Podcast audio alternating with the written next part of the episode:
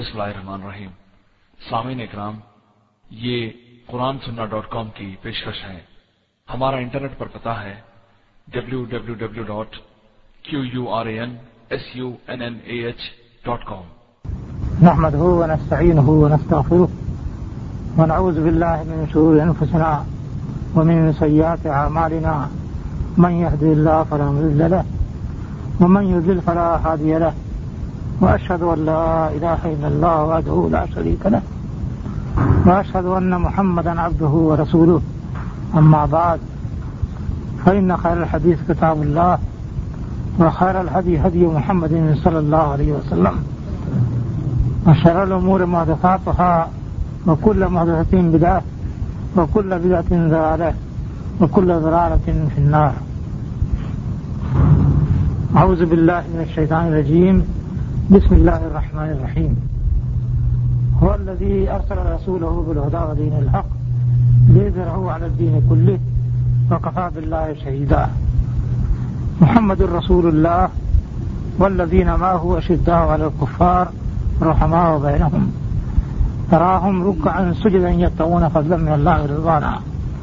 ذلك مثلهم في التوراة ومثلهم في الإنجيل كزرع أخي شطه فآزره فاستغلظ فاستوى على سوقه. يعجب الزراع ليغيظ بهم الكفار. وعد الله الذين آمنوا وعملوا الصالحات منهم مغفرة وأجرا عظيما. برادران اسلام بھائیوں اور بزرگوں، یہ قرآن مجید کی جو آیتیں میں نے پڑھی ہیں، یہ سورہ فتح کے آخر کی دو آیتیں ہیں، آیت نمبر اٹھائیس اور آیت نمبر انتیس۔ مختصر سے الفاظ ہیں اور صاف اور واضح معنی ہے۔ اس میں اللہ تعالیٰ نے ہمارے دین اسلام کے بارے میں کچھ باتیں اہم قسم کی بتائی ہیں۔ پہلی آیت جو میں نے پڑھی ہے، اس میں اللہ تعالیٰ نے یہ بتایا ہے کہ اس دین اسلام کا انجام کیا ہوگا۔ آخر مرحلے میں یہ کس حد تک پہنچے گا؟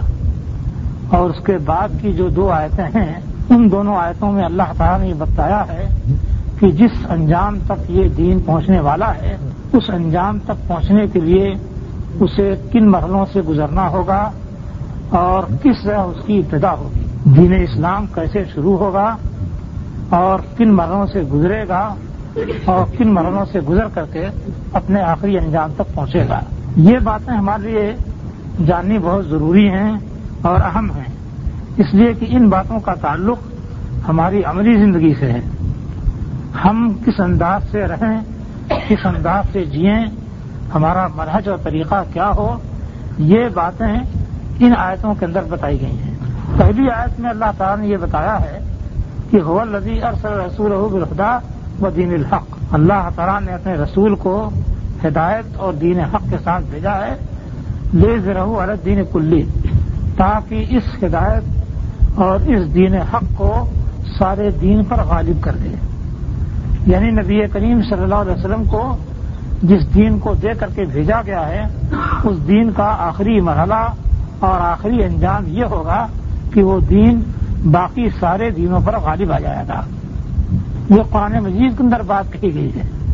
اور قرآن مجید میں جو بات کہی جاتی ہے، وہ یقینی اور قطعی ہے۔ اس کے اندر شک و شبے کی گنجائش نہیں ہے۔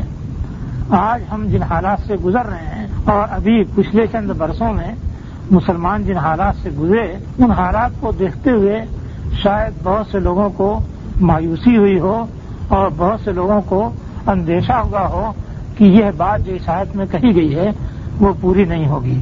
مگر اس طرح کی مایوسی اور اس طرح کا اندیشہ گویا قرآن پر ایمان نہ لانے کے برابر ہے۔ نبی کریم صلی اللہ علیہ وسلم نے اپنی امت کے اور اپنے دین کے اس انجام کو واضح فرمایا ہے آپ نے ایک حدیث میں فرمایا کہ زویت کی الارض فرائد و مشار کہا مغار کہا میرے لیے زمین سمیٹ دی گئی اور میں نے زمین کے مشرق اور مغرب کو دیکھا۔ وہ ان ملک امتی سیب رغما زوی علی منہا اور میری امت کا، میری امت کی حکمرانی اور میری امت کی بادشاہت ان تمام مقامات تک پہنچے گی جو میرے لیے سمیٹی گئی ہیں۔ یعنی زمین کے مشرق سے مغرب تک کو آپ کو دکھا دیا گیا۔ یہ تو آج کل آسان بات ہو گئی ہے کہ آپ زمین کے مشرق و مغرب کو بیک نظر دیکھ رہے ہیں۔ ٹی وی پر خبریں نشر ہوتی ہیں اور موسم کے حالات نشر ہوتے ہیں اور بتایا جاتا ہے کہ زمین میں زمین پر کہاں خشکی رہے گی، کہاں پر بادل رہے گا، کہاں پر بارش ہوگی، تو زمین کا گولا ٹی وی پر آ جاتا ہے۔ پورا گولا آ جاتا ہے اور اس گولے کے اوپر جہاں جہاں بادل ہوتا ہے آپ آسانی سے دیکھ سکتے ہیں۔ ایک چھوٹی سی چھوٹی سی سائز کر کے، چھوٹا مقدار کر کے اس زمین کو پورے طور پر آپ کی نظروں کے سامنے رکھ دیا جاتا ہے۔ تو اللہ تعالیٰ نے نبی کریم صلی اللہ علیہ وسلم کے لیے زمین سمیٹی، یہ کوئی تعجب کی بات نہیں۔ اس پوری زمین کو سمیٹ کر کے آپ کو دکھا دیا گیا، یہ زمین کا مشرق ہے اور یہ زمین کا مغرب ہے۔ اور یہ بتا دیا گیا، گویا آپ کو خوشخبری دے دی گئی کہ جتنی زمین آپ کے لیے سمیٹی گئی ہے، ان تمام علاقوں تک آپ کے ملک، آپ کی امت کی حکمرانی پہنچ جائے گی اور آپ کی امت برسر اقتدار آ جائے گی۔ یہ گویا اس دین کے پھیلاؤ کا انجام اور اس دین کا منتہا بتایا گیا ہے۔ یہ بات دوسری احادیث کے اندر بھی نبی کریم صلی اللہ علیہ وسلم نے فرمائی ہے۔ آپ نے فرمایا ہے کہ لا یبقاب ہے تو مدرم ولا وبرن اللہ الخل اللہ الاسلام بعز عزیز و ذل ذلیل۔ اس روئے زمین پر کوئی گھر باقی نہیں رہے گا۔ چاہے وہ مٹی کا بنا ہوا گھر ہو یا خیمہ بنا ہوا ہو، کپڑے کا، اس روئے زمین پر جتنا بھی گھر ہے، ان سب گھروں کے اندر اسلام داخل ہو جائے گا۔ زمین میں جتنی آبادی ہے، ساری آبادی میں اسلام پہنچ جائے گا، داخل ہو جائے گا۔ کس طرح داخل ہوگا؟ آپ نے فرمایا کہ بعز عزیز و ذل ذلیل، عزت والے کی عزت کے ساتھ اور ذلت والے کی ذلت کے ساتھ۔ یعنی کچھ لوگ تو ایسے ہوں گے جو اسلام کو رغبت کے ساتھ قبول کریں گے اور اس کو مانیں گے، اس کو اپنا دین بنا لیں گے۔ یہ معزز ہوں گے، ان پر جنگ نہیں ہوگی، ان کو قیدی نہیں بننا پڑے گا، ماتحت نہیں ہونا پڑے گا، جزیہ نہیں دینا پڑے گا۔ عزت کے ساتھ یہ برقرار رہ جائیں گے، ان کے گھروں میں اسلام داخل ہو جائے گا۔ اور جو لوگ اسلام کو قبول نہیں کریں گے اور اسلام کے تحت نہیں آنا چاہیں گے، ان پر بھی اسلام داخل ہو جائے گا۔ اسلام کا غلبہ ہوگا، اس کے ماتحت ہوں گے، اس کے لیے جزیہ ادا کریں گے اور اس کی حکومت کے تحت ہو کر کریں گے۔ اس طرح سے اس روئے زمین پر جتنا بھی علاقہ ہے اور جتنے بھی ممالک ہیں، تمام علاقوں اور ممالک میں اسلام پہنچ جائے گا اور گھر گھر میں داخل ہو جائے گا۔ یہ نبی کریم صلی اللہ علیہ وسلم نے فرمایا ہے اور یہ اس آیت کی حقیقت تفسیر ہے۔ اب اس کے بعد دوسری آیت آتی، آخری آیت آتی ہے۔ اللہ تعالیٰ نے فرمایا ہے کہ محمد الرسول اللہ، محمد صلی اللہ علیہ وسلم اللہ کے رسول ہیں۔ آپ کی رسالت برحق ہے اور چونکہ ساری دنیا کے رسول کے لیے رسول ہیں، اس لیے ساری دنیا تک آپ کی رسالت اور پیغمبری پہنچے گی، آپ کا پیغام پہنچے گا۔ کیسے پہنچے گا، اس کا کیا طریقہ ہوگا؟ اللہ تعالیٰ نے فرمایا کہ ولدین ہوں اشدا الکفار اور ہما بین جو لوگ محمد صلی اللہ علیہ وسلم کے ساتھ ہیں یعنی صحابہ کرام اور آپ کو ماننے والے جو کہ صحابہ کرام کے ساتھ آئیں گے، صحابہ کرام کے بعد آئیں گے یعنی قیامت تک آنے والی امت، ان کی دو ان کا دو وصف اللہ تعالیٰ بتاتا ہے۔ ایک وصف تو یہ بتایا کہ شدا الکفار اور ہما بین یہ کفار پر سخت ہوں گے، آپس میں رحم دل ہوں گے۔ ان کا یہ خاص وصف ہوگا اور صحابہ کرام ہی سے اس وصف کو شروع کر دیا گیا ہے۔ اللہ تعالیٰ نے فرمایا، لا تجد قوم یومن بلّہ یوم الآخر یہ مرحاد اللہ اور رسول ہے تم کسی ایسی قوم کو نہیں پا سکتے جو اللہ پر ایمان لاتی ہو اور آخرت کے دن پر ایمان لاتی ہو۔ وہ اللہ اور اس کے رسول سے دشمنی کرنے والوں کے ساتھ محبت کرتی ہو۔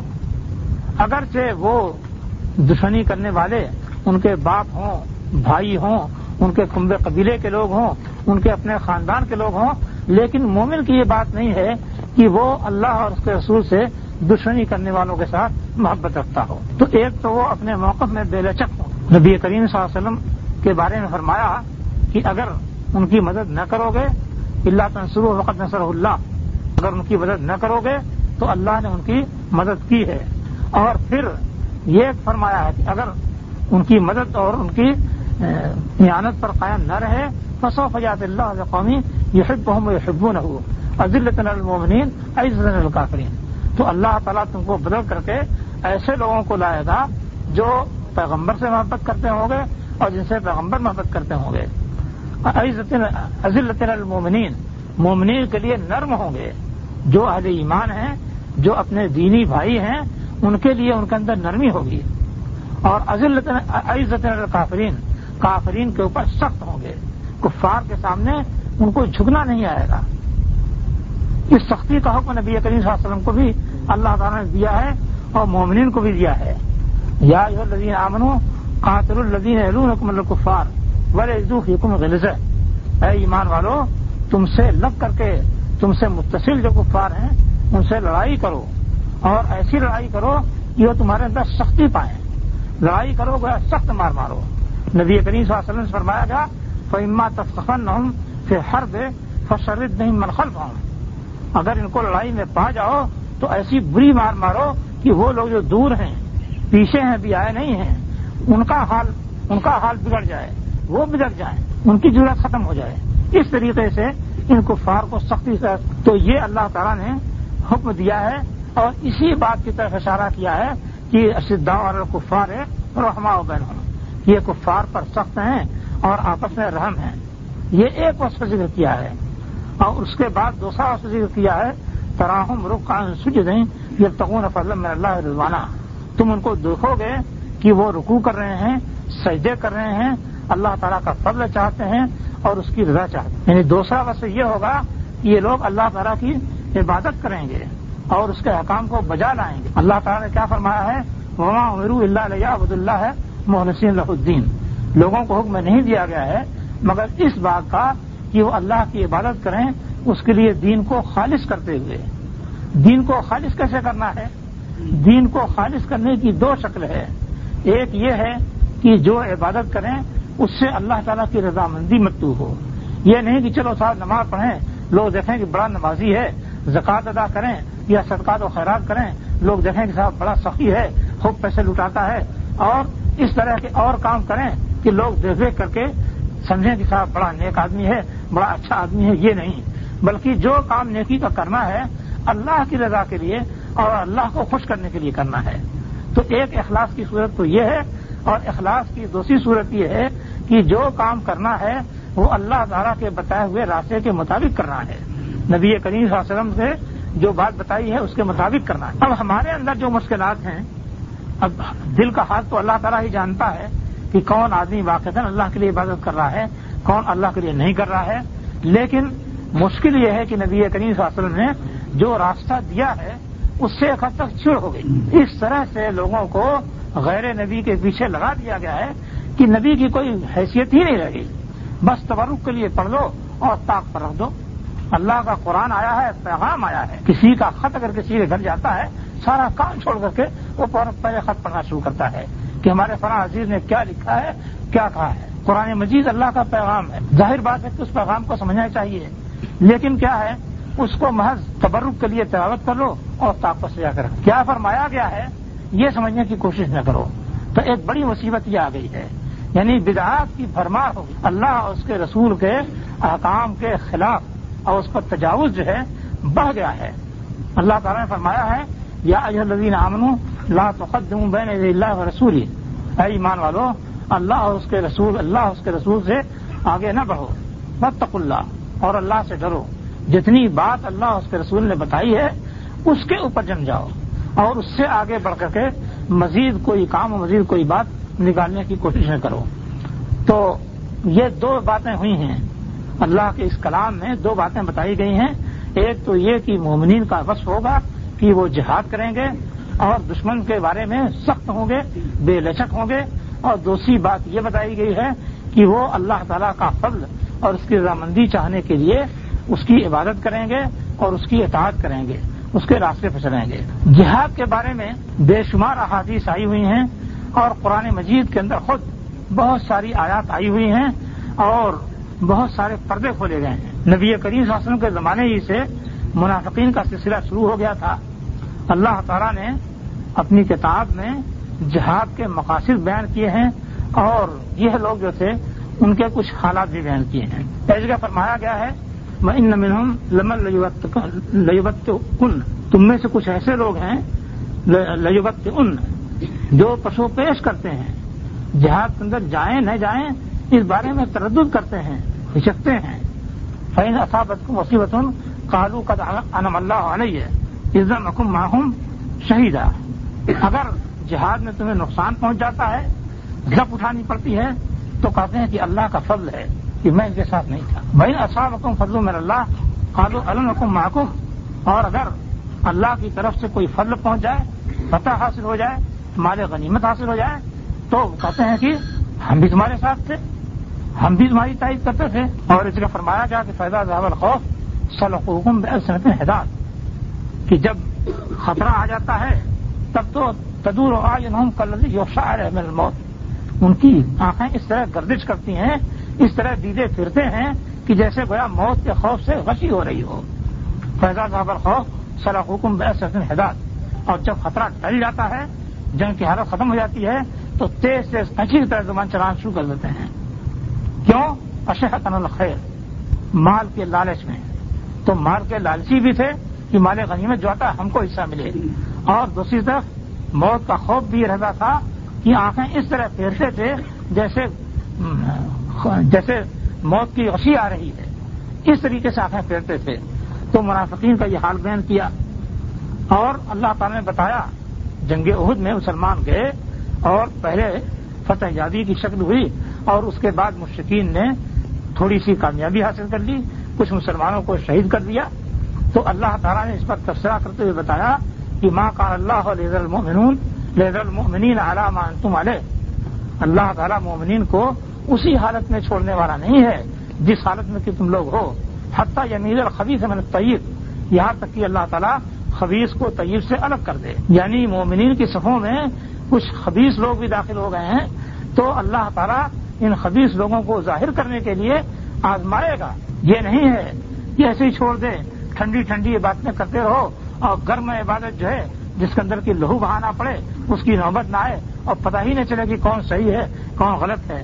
ماں کان اللہ علیہ غیر یہ بھی نہیں ہے کہ اللہ تعالیٰ تم کو غیر پر مطلع کر دے اور بتا دے کہ دیکھو فلاں فلاں فلاں فلاں جو تمہاری صف میں آ رہے ہیں، یہ منافق ہیں، یہ مطلب پرست ہیں اور فلاں فلاں جو لوگ آ رہے ہیں، وہ مخلص ہے اللہ تعالیٰ اس طرح سے تم لوگوں کو غیر پر مطلع نہیں کرے گا، بلکہ اللہ تعالیٰ ایسے حالات لائے گا کہ وہ حالات کھول دیں گے۔ چنانچہ جنگ حد پیش آئی اور اس کے اندر منافق جو تھا رئیس المنافقین عبداللہ بن اوئی وہ چلا نبی حسن کے ساتھ۔ لیکن وہ چاہتا تھا کہ باہر جا کے مقابلہ نہ کیا جائے، تاکہ ان کو میدان میں نکلنا پڑے، دشمن کے سامنے نہ آنا پڑے۔ جب اس کی بات نہیں مانی گئی، تو راستے سے وہ تین سو آدمیوں کو توڑ کر کے لے کر کے مدینہ واپس آ گیا۔ اور سارے لوگوں کو معلوم ہو گیا کہ یہ منافق، اور کیسے کیسے ان کا راز کھلتا ہے، کس کس طریقے سے کھلتا ہے، آپ پڑھیے اگر سورہ منافقین، تو اس میں اللہ تعالیٰ نے ذکر کیا ہے۔ اور اس کی تفصیل جو آتی ہے سیرت حشام میں، وہ بڑی عجیب و غریب ہے۔ یہ عبداللہ بن عبی رسول المنافقین جو ہے، یہ بادشاہ بننا چاہتا تھا، لیکن نبی کریم صلی اللہ علیہ وسلم آ گئے تو اس کی بادشاہ کٹائی میں پڑ گئی۔ اب جنگ بدر تک تو وہ چپ چاپ پڑا رہا۔ جنگ بدر میں جب مسلمانوں کو فتح حاصل ہو گئی، تب اس نے کہا کہ جناب، اب یہ تو دعوت پنچ جانا چاہتی ہے۔ اب یہ معاملہ چل پڑا ہے۔ لہذا ایسا کیوں نہ کریں کہ ہم بھی مسلمان ہو جائیں۔ چنانچہ وہ اپنے ساتھیوں کو لے کر کے مسلمان ہو گیا۔ اور مسلمان ہونے کے بعد ہی اس نے تماشے شروع کیے۔ کئی مرتبہ اس نے جنگی معاملات کے اندر مداخلت کی اور نبی کریم صلی اللہ علیہ وسلم کے قصد ارادے کو روکنا چاہا۔ سال بھر کے بعد جنگ عہد کا معاملہ پیش آ گیا۔ اب جنگ عہد میں نبی کریم صلی اللہ علیہ وسلم چلے تو یہ شخص بھی چلا۔ اب اس کا کردار دیکھیے کیا تھا۔ یہ بڑا مبلغ اسلام بنا ہوا تھا۔ نبی کریم صلی اللہ علیہ وسلم جمعہ کو خطبہ دینے کے لیے جب تشریف لے جاتے تھے، پہلے تو ممبر پر نہیں خطبہ دیتے تھے، بلکہ زمین ہی پر کھڑے ہو کر کے ایک تنے سے ٹیک لگا کر کے آپ خطبہ دیتے تھے۔ جب خطبہ دینے کے لیے تشریف لے آتے تو آپ کے اٹھنے سے پہلے یہ شخص اٹھ جاتا ہے اور اٹھ کر کے کھڑا ہو جاتا اور کہتا کہ لوگوں یہ اللہ کے رسول ہیں، تمہاری دنیا اور آخرت کی بھلائی کے لیے آئے ہیں اور تمہاری کامیابی کے لیے آئے ہیں اور ایسا ہے اور ایسا ہے۔ لہٰذا ان کی بات سنو اور مانو، ان کی پیروی کرو، یہ کرو، وہ کرو، خوب اپنا جھپ مان لیتا اچھی طریقے سے، اس کے بعد نبی کریم صلی اللہ علیہ وسلم خود شروع کرتے ابھی سال بھر گزرے تھے، وہ مشکل کہ جنگ عہد پیش آ گئی۔ جنگ عہد میں نبی کریم صلی اللہ علیہ وسلم نے صحابہ اکرام کے اصرار کو دیکھتے ہوئے یہ فیصلہ کیا کہ میدان میں نکل کر کے دشمنوں سے دو دو ہاتھ کرنے ہیں۔ چنانچہ آپ نکلے عصر کے بعد نکلے اور چلے اور عبداللہ بن ابی منافق بھی اپنے ساتھیوں کو لے کر کے چلا۔ راستے میں اسی سارے ابوذر کو سمجھ لیجیے کچھ دوری پر شیخین مقام پڑتا تھا، وہاں آپ نے رات گزاری۔ اس نے بھی رات گزاری۔ صبح کو آگے بڑھے عہد کی جانب، وہ بھی ساتھ ساتھ چلا۔ ایسے مقام پر پہنچ کر کے جہاں سے دشمن مسلمانوں کی نقل و حرکت دیکھ رہا تھا، وہاں پہنچ کر کے تین سو ساتھیوں کو لے کر کے پلٹ گیا۔ قطار لو نالموں قطار لتمانا کو۔ اگر ہم جانتے کہ تم لوگ لڑائی کرو گے، تو ہم بھی چلتے۔ یہ کوئی لڑائی کرنے جا رہے ہو؟ خام خاص نہیں جان دینے جا رہے۔ ہو بہرحال وہ تین سو ساتھیوں کو توڑ کر کے واپس آ گیا۔ نبی کریم صلی اللہ علیہ وسلم میدان میں گئے، مقابلہ ہوا۔ تیر اندازوں کو آپ نے مقرر فرمایا تھا، انہوں نے غلطی کی، آپ نے فرمایا تھا کہ دیکھو جب تک میرا حکم نہ آئے، تب تک تم جگہ نہیں چھوڑنا۔ چاہے دیکھو کہ ہم فتح پا گئے ہیں، تب بھی نہ چھوڑنا، اور اگر دیکھو کہ ہماری ٹانگیں درندے کھینچ رہے ہیں، تب بھی نہ چھوڑا، پہلے۔ مگر ہوا یہ کہ جب مسلمانوں کو فتح ہو گئی، تو یہ لوگ ٹوٹ پڑے۔ کہتے ہیں صاحب، چلو ہم بھی مارے غنیمت لوٹے جو کمانڈر تھے انہوں نے یاد دلایا کہ دیکھو، نبی صلی اللہ علیہ وسلم نے کتنی سخت تاکید کی ہے، مگر لوگ سننے کے لیے تیار نہیں ہوئے۔ ابھی وہ جاہلیت کا اثر تھا، بھاگے چلے گئے دشمن کی طرف۔ ادھر سے خالد بن ولید جو گھات لگائے تھے، انہوں نے آ کر کے پیچھے سے گھیرا ڈال دیا اب پیچھے سے گھیرا ڈالنے کا نتیجہ یہ ہوا کہ نبی کریم صلی اللہ علیہ وسلم کو بچانے کے لیے سات انصار نے ایک بعد جگرے اپنی جان دی۔ اور نبی کریم صلی اللہ علیہ وسلم تنہا رہ گئے تھوڑی دیر کے لیے۔ اس دوران دشمن نے پتھر مار کر کے آپ کا دانت شہید کر دیا، تلوار مار کر کے آپ کی پیشانی زخمی کر دی، چہرے کا ناک کے نیچے کا حصہ زخمی کر دیا اور کندھے پر تلوار ماری ایسی کہ مہینوں تک آپ کو درد ہوتا رہا، لیکن آپ چونکہ زرہ پہنے ہوئے تھے، اس لیے تلوار کاٹ نہیں سکی۔ بہرحال اتنے میں حت وقت صدیق رضی اللہ تعالیٰ ہو حت سادنی وقاص رضی اللہ تعالیٰ ہو اور کچھ اور صحابہ آ گئے اور انہوں نے میدان کو سنبھالا اور آپ کو بچایا۔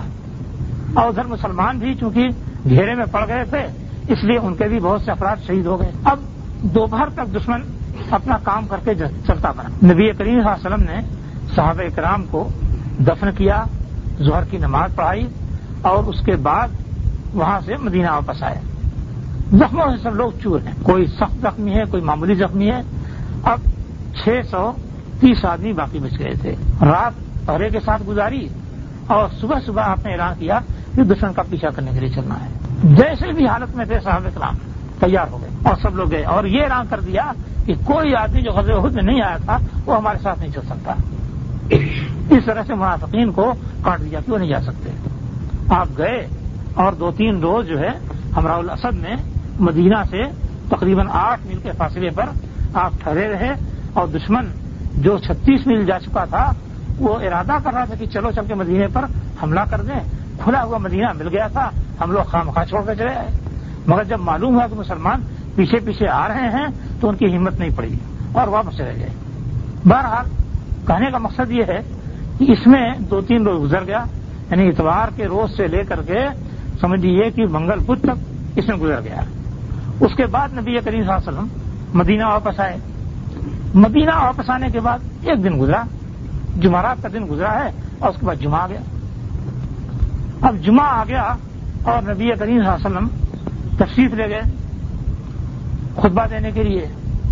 اب خطبہ دینے کے لیے جب آپ اٹھنے لگے تو عبداللہ بن نبی رسول یقین جو کہ دھوکہ دے کر کے ساتھ چھوڑ کر کے چلایا تھا، وہ پھر اٹھ گیا۔ اٹھ کر کے پھر کھڑا ہو گیا۔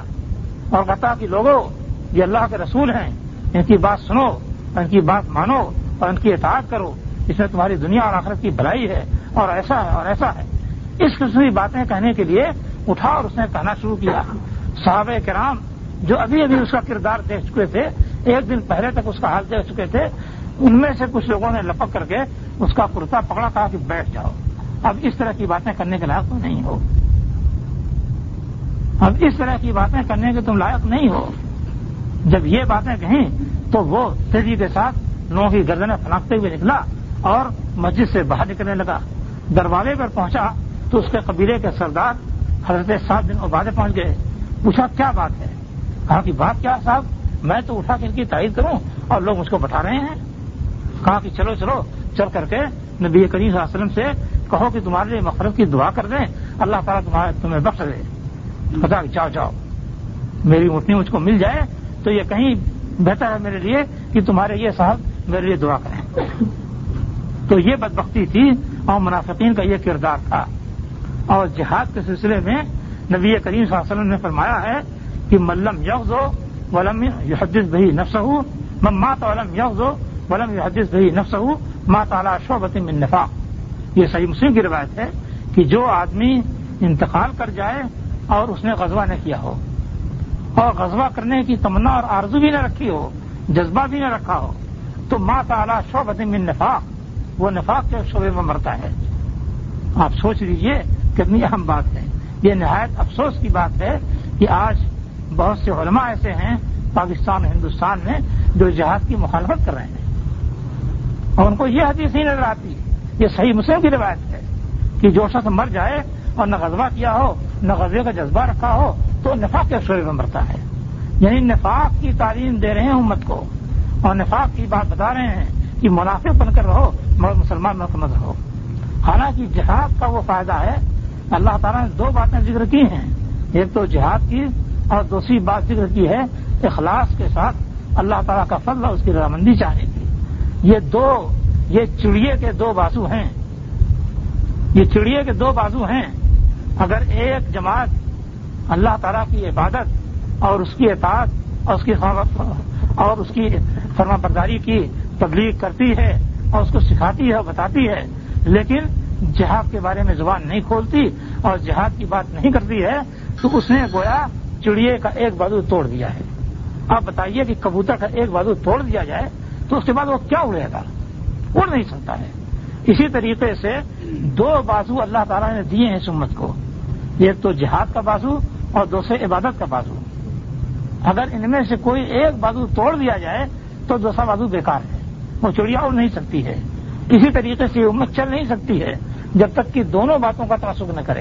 ایک تو نبی کریم صلی اللہ علیہ وسلم کی جو سنت ہے، اس سنت کے مطابق اللہ تعالیٰ کی عبادت، اور دوسرے، آپ کی جو سنت جہاد ہے، اس کے مطابق جہاد، ان دونوں کے بغیر امت کامیاب نہیں ہو سکتی ہے۔ اور دیکھیے، تاریخ میں دونوں طرح کی باتیں آتی ہیں۔ نبی کریم صلی اللہ علیہ وسلم تشریف لائے، آگے کی آیت کی میں تفصیل بتا رہا ہوں۔ اللہ تعالیٰ نے کیا فرمایا ہے کہ یہ دو باتیں تو تمہاری اس امت کے اندر پائی جائیں گے۔ زال کا مسئلہ ہوں طورا یہ اس امت کی مثال ہے توریت میں۔ وہ مسئلہ ہوں پھر انجیل کا ذرائع اخر ایسا ہو اور انجیل میں اس امت کی مثال کیسے ہے؟ جیسے کہ کوئی کوئی ڈنٹل ہے، کوئی کھیتی ہے، اس نے اپنا ڈنٹل نکالا۔ کزان آخر شتا ہو فضر ہو ڈنٹل نکلا اور اس کے بعد وہ تھوڑا تھوڑا مضبوط ہونا شروع ہوا تختر ہونا شروع ہوا۔ فستا لگا فستا ہوا۔ پھر وہ ذرا موٹا ہو گیا اور کھڑا ہو گیا۔ فستا والا سوکھی وہ اپنے تنے پیچھے ایک چھوٹا سا بیج گڑھے کے اندر ڈال دیا گیا۔ پھر وہ بیج نکلا اور بڑھتے بڑھتے ایک تناور درخت ہو گیا۔ زبردست درخت ہو گیا کہ جس کے سائے کے نیچے قافلے آتے ہیں، قوموں کے قافلے اور آرام پاتے ہیں اور چڑیاں آتی ہیں اور اس کے، اس کی ٹہنیوں اور شاخوں کے اندر اپنے بسیرے کرتی ہیں، تو اس طریقے سے یہ اللہ تعالیٰ کی بادشاہت ہوگی۔ یعنی پہلے بہت ہی معمولی حد سے اس کی ابتدا ہوگی، پھر بڑھتے بڑھتے بہت بڑھ جائے گی اور ایک تاور درخت کی طرح سے ہو جائے گی۔ اس امت کے بارے میں یہ مثال دی اللہ تعالیٰ نے۔ اور دیکھیے نبی کریم صلی اللہ علیہ وسلم نے کیا کیا تھا۔ مکے میں آپ نے دعوت و تبلیغ شروع کی، مسلمان کمزور تھے، ان کو حفصہ ہجرت کر کے جانا پڑا۔ اس کے بعد تھوڑی تعداد میں تھے۔ اور کچھ عرصے کے بعد انہیں مدینہ ہجرت کر کے آنا پڑا۔ مدینہ ہجرت کر کے آئے تو کیا تعداد تھی؟ اس کا اندازہ آپ اس سے کر سکتے ہیں کہ تمام کتابوں کے اندر یہ لکھا جاتا ہے کہ نبی کریم صلی اللہ علیہ وسلم مدینہ آئے تو آپ نے مسلمانوں میں بھائی چارہ کرایا۔ انصار و مہاجرین میں بھائی چارہ کرایا۔ سیرت کی کتابوں میں لکھا ہوا ہے کہ پینتالیس مہاجر تھے اور پینتالیس انصار تھے۔ کل نوے آدمی تھے اور ان کے درمیان بھائی چارہ کرایا تھا۔ اب نبی کریم صلی اللہ علیہ وسلم کے بارے میں یہ تو نہیں سوچا جا سکتا ہے کہ کچھ مسلمانوں کو چھانٹنے کی جاؤ، تمہارا بھائی چارہ نہیں کرائیں گے اور کچھ مسلمانوں کا بھائی چارہ کرا دیں۔ ظاہر ہے کہ جتنے موجود تھے، سب کا بھائی چارہ کرایا۔ اس کے معنی یہ ہے کہ نبی کریم صلی اللہ علیہ وسلم جب مدینہ تشریف لائے تو مسلمانوں کی کل تعداد کتنی تھی؟ پینتالیس تھی۔ پینتالیس تعداد تھی۔ مگر یہ بڑھنا شروع ہوئے۔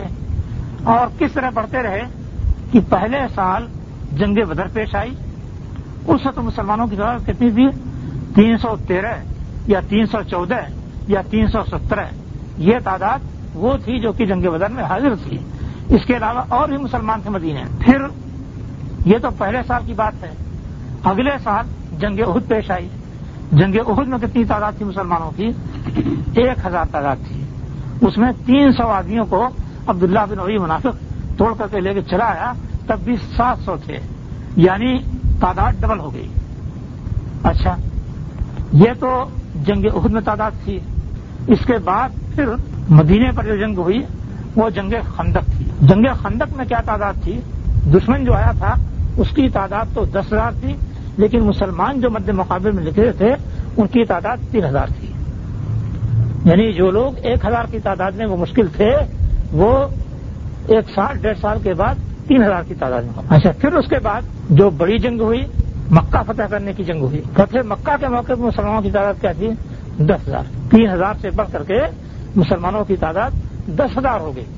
یہ اس طریقے سے ڈنٹل نکلتا ہے زمین سے اور اس کے بعد وہ دھیرے دھیرے بڑھتا جا رہا ہے پھیلتا جا رہا ہے اور اس کی اس کا تنا جو ہے مضبوط ہوتا جا رہا ہے۔ اور دیکھیے ابھی مکہ فتح کرنے گئے تو دس ہزار تعداد تھی اور تین ہفتے کے بعد جنگ ہنین پیش آئی۔ جنگ ہنین میں مسلمانوں کی تعداد بارہ ہزار تھی۔ یعنی جنگ کی یہ برکت تھی کہ دیکھتے دیکھتے دو ہزار آدمی اسلام کے اندر داخل ہو گئے۔ پھر جنگ ہنین کے ایک سال کے بعد جنگ تبوک پیش آئی۔ ہے جنگ تبوک میں کیا حال تھا؟ جنگ تبوک میں مسلمانوں کی تعداد تیس ہزار تھی۔ ابھی جو تعداد دس بارہ ہزار تک پہنچی تھی، ایک سال کے بعد وہ تعداد تیس ہزار کو پہنچ گئی۔ اور نبی کریم صلی اللہ علیہ وسلم کی یہ آخری جنگ تھی، اسی پر آپ کی وفات ہو گئی اور اس کے بعد صحابہ کرام لڑتے رہے۔ صحابہ کرام کے لڑنے کی تعداد کیا تھی؟ ایران سے جنگ چھڑی۔ ایران سے جنگ چھڑی تو رستم دو لاکھ یا تین لاکھ فوج لے کر کے آیا تھا۔ اس کے مقابل میں حضرت خالد مزید رضی اللہ تعالیٰ سے تیس ہزار صحابہ کی فوج لے کر گئے اور رستم کو خط لکھا لکھا کہ تم اور تمہاری قوم جس طریقے سے جینا پسند کرتی ہے، میں ایسے لوگوں کو لے کر گیا ہوں کہ وہ اسی طریقے سے مرنا چنانچہ ان کے خط کا یہ اثر پڑا کہ اس کو مد مقابل آنے کی ضرورت نہیں ہوئی اور اپنی فوج کو لے کے واپس چلا گیا۔ پھر وہی حد خالد مریض ہیں جو ایران کی سرحد پر ایک فوج کو چھوڑ کر کے ملک شام جاتے ہیں۔ ملک شام میں رومی آئے تھے یرموک میں تقریباً تیس تین لاکھ کی تعداد۔ اور حضرت خالد مریض کے ساتھ جو فوج تھی، وہ تیس ہزار تھی۔ ایک مسلمان نے کہا جی، دیا تو ہو، کتنی بڑی تعداد رومیوں کی۔ تو حضرت خالد میں کہتے ہیں چپ کیا بات کرتا ہے؟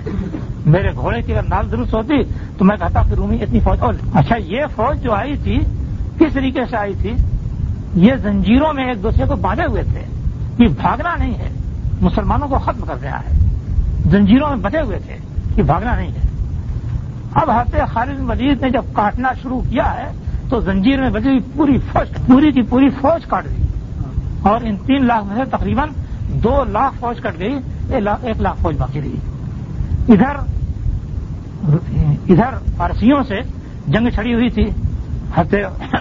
عمر خطاب رضی اللہ تعالیٰ نے حضرت سات نبی عقاص کو کمانڈر بنا کر کے بھیجا۔ قادسیہ میں جنگ ہوئی۔ وہاں بھی یہی صورت تھی، دو لاکھ یا تین لاکھ فارسی فوج آئی ہوئی تھی اور اس کے مقابل میں صرف تین تیس ہزار مسلمان فوج تھی اور دو دن، دو رات مسلسل لڑتے رہے، اس کے بعد تیسری رات لڑتے رہے، یہاں تک کہ ان کو کاٹ کے گرایا۔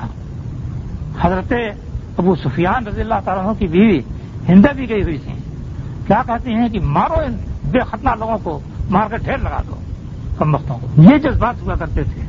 اور اس جہاد کی برکت کیا زبردست تھی؟ کتنی زبردست تھی؟ اس کا اندازہ آپ اس سے کیجیے حضرت عثمان رضی اللہ تعالیٰ کو زمانے کا دور تھا۔ ایک روز انہوں نے عشاء کی نماز پڑھنی شروع کی۔ بڑی لمبی نماز پڑھا دی۔ پڑھتے چلے گئے۔ بڑے عابد و زاہد تھے۔ اور قرآن مجید ہمیشہ رات کو پڑھا کرتے تھے۔ تاجد کے اندر۔ اور نماز جو پڑھانی شروع کی ایسا کی تو بہت لمبی نماز پڑھا دی۔ جب ختم کی تو لوگوں نے کہا کہ حضرت کیا بات ہے؟ آپ نے آج نماز بہت لمبی پڑھائی تو کہنے لگے کہ ہو میں افریقہ چلا گیا تھا۔ میں سوچ رہا تھا کہ افریقہ کا فلاں علاقہ کیسے پتہ ہوگا؟ اسی سوچ میں گم تھا۔ صحابہ کرام نے کہا کہ آپ حکم دیجیے ہم جائیں گے۔ انہوں نے کہا، ٹھیک ہے، لنگر لگو کٹو کسو، چل دو۔ آپ جانتے ہیں کتنی دور تھا؟ مدینہ سے جہاز وہاں سات گھنٹے میں پہنچتا ہے۔ جہاز، ہوائی جہاز جو ہے وہ جگہ سات گھنٹے میں پہنچتا ہے۔ حضرت عبداللہ بن سعد بن سر جو ہیں، ان کو حکمرانی حکم دیا گیا۔ انہوں نے فوج جمع کی اور پہنچ گئے۔ تھوڑی سی فوج تھی، تقریباً پچیس ہزار لوگ تھے۔ اور دو لاکھ آدمیوں کو لے کر کے وہاں کا حکمراں آیا۔ تو ان سے آگے کی بات۔ اور اس سلسلے میں ذکر کیا جاتا ہے کہ وہ آیا اور آ کر کے مسلمانوں کے گردا گرد ان لوگوں نے اس طرح گھیرا ڈال دیا کہ جیسے کنگن بنا دیا جاتا ہو۔ مسلمان پریشان تھے کہ کیا صورت ہوگی اور اس نے اس نے اعلان کیا کہ ان کے سردار کو کا جو سر لائے گا، میں اس سے اپنی بیٹی کا نکاح کر دوں گا۔ حضرت عبداللہ بن زبیر بھی تھے۔ انہوں نے کہا کہ اب بھی اعلان کر دیجیے کہ ان کے حکمراں کا جو سر لائے گا، میں اس سے اس کی بیٹی کا نکاح کر دوں گا۔ اب بھی اعلان کر دیجیے چنانچہ اس نے بھی اعلان کر دیا۔ حضرت عبداللہ بن زبیر چھوٹی عمر کے تھے۔ مدینہ ہجرت کر کے جب حضرت اسما آئی ہیں، اس وقت پیدا ہوئے تھے۔ اب وہ کیا ہوا؟ انہوں نے کہا کہ چند آدمی مجھ کو دو۔ چند آدمی ان کو دیے گئے۔ انہوں نے کہا کہ دیکھو، تم لوگ میری پشت کی حفاظت کرنا۔ پیچھے سے میری حفاظت کرنا کہ کوئی پیچھے سے نہ آ جائے۔ ٹھیک۔ اب وہ آگے آگے چلے اور یہ ان کے ساتھی پیچھے پیچھے چلے۔ اس انداز سے ہو گئے کہ گویا کوئی وقت جا رہا ہے۔ اور پہنچے اس کے بادشاہ کے قریب اور جا کے مارا اس کو تلوار۔ اس کی گردن چھڑک گئی اور اس کے بعد نیرے پر اس کا سر لٹکایا اور اس کو لے کر کے آنا شروع ہوئے۔ اب جو اس کو دیکھا ہے دشمنوں نے تو سب بھگ گئے۔ کوئی بھی باقی نہیں رہا۔ اب اس جہاد کی برکت دیکھیے کہ آج وہاں سو فیصد مسلمان ہیں۔ یہ ببری قوم جو تھی، آج وہاں سو فیصد مسلمان ہیں۔ یہ جہاد کی برکت ہے۔ اسی طریقے سے دیکھیے، ہمارے ہندوستان کا معاملہ۔ ابھی ہمارے ہندوستان کے لوگ سوچتے ہیں کہ صاحب جہاد کی صورت پیدا ہوئی کہ نہیں ہوئی؟ بھائی پیدا ہوئی کہ نہیں ہوئی؟ آپ اس کو سوچیے کہ عورتوں کی وہ بےحمتی کی گئی، اس کی ویڈیو کیسٹ بنائی گئی اور اس کو بچایا گیا، مسجد ڈھائی گئی۔ ممن منع مساج اللہ کیفیت ہو صاف کی خراب جو اللہ کی مسجدوں کو اس سے روکے کہ اس میں اللہ کا نام ذکر کیا جائے اور اس کی تباہی و ویرانی کا کی کوشش کرے، اس سے بڑھ کے ظالم کون ہے؟ ادا کا ماقا خلوہ اللہ خائفین۔ ایسے لوگوں کے لیے تو اس کی بھی گنجائش نہیں ہے کہ وہ مسجد میں داخل ہوں مور خوفزدہ ہو کر کے۔ نہیں، مسلمانوں کو اس طرح چل بیٹھنا چاہیے کہ مسجد کے قریب ہی نہ جائیں۔ تو مسجد ڈھائی گئی اور مسلمان عورتوں کی بہروتی کی گئی۔ اور ابھی ابھی آپ نے سنا ہے کہ قرآن مجید کے نسخے جلائے گئے۔ اب بتائیے کہ کیا بات باقی رہ جاتی ہے؟ حجاج بن یوسف کو بڑا ظالم کہا جاتا ہے۔ بڑا ظالم صاحب کیا ہوا؟ وہ عراق کا گورنر جنرل تھا۔ لنکا سے جہاز آ رہا تھا جس میں مسلمان بھی تھے۔ سندھ کے حکمراں نے اور اس کے آدمیوں نے اس پر حملہ کیا۔ اور ایک شخص واپس پہنچا تو اس نے حجاج کو بتایا کہ صاحب، اس نے ایک عورت کو قید کیا۔ ان لوگوں نے وہ پکار رہے تھے کہ واہ حجا واہ واہ حجاجا ہائے حجاج ہائے حجاج، یہ پکار رہی تھی۔ حجاج جو ہے وہ سندھ کی بدماشی پہلے سے دیکھ رہا تھا اور خلیفہ ولید بن عبد الملک سے کئی مرتبہ اس نے اجازت طرف کی تھی، مگر اس کو اجازت نہیں ملی تھی۔ اب جب یہ واقعہ سنا تو خلیفہ کے پاس اس نے لکھا کہ جناب، اب تو برداشت سے باہر بات ہے۔ سندھ پر حملہ کرنے کی اجازت دیجیے چنانچہ خلیفہ نے اجازت دی اور اس نے فوج تیار کی، اپنے بھتیجے محمد بن قاسم کو کمانڈر بنایا اور بھیج دیا۔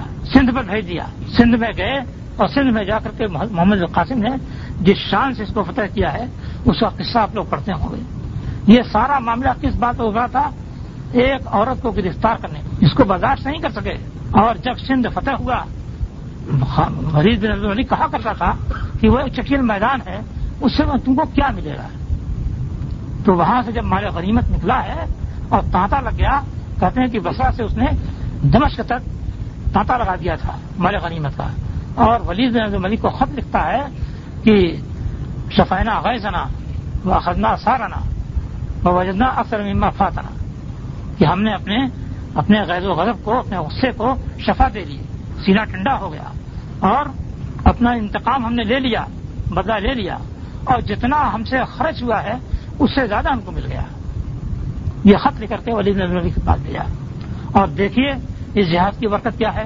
آج سندھ میں اٹھاسی اور نوے فیصد مسلمان ہیں۔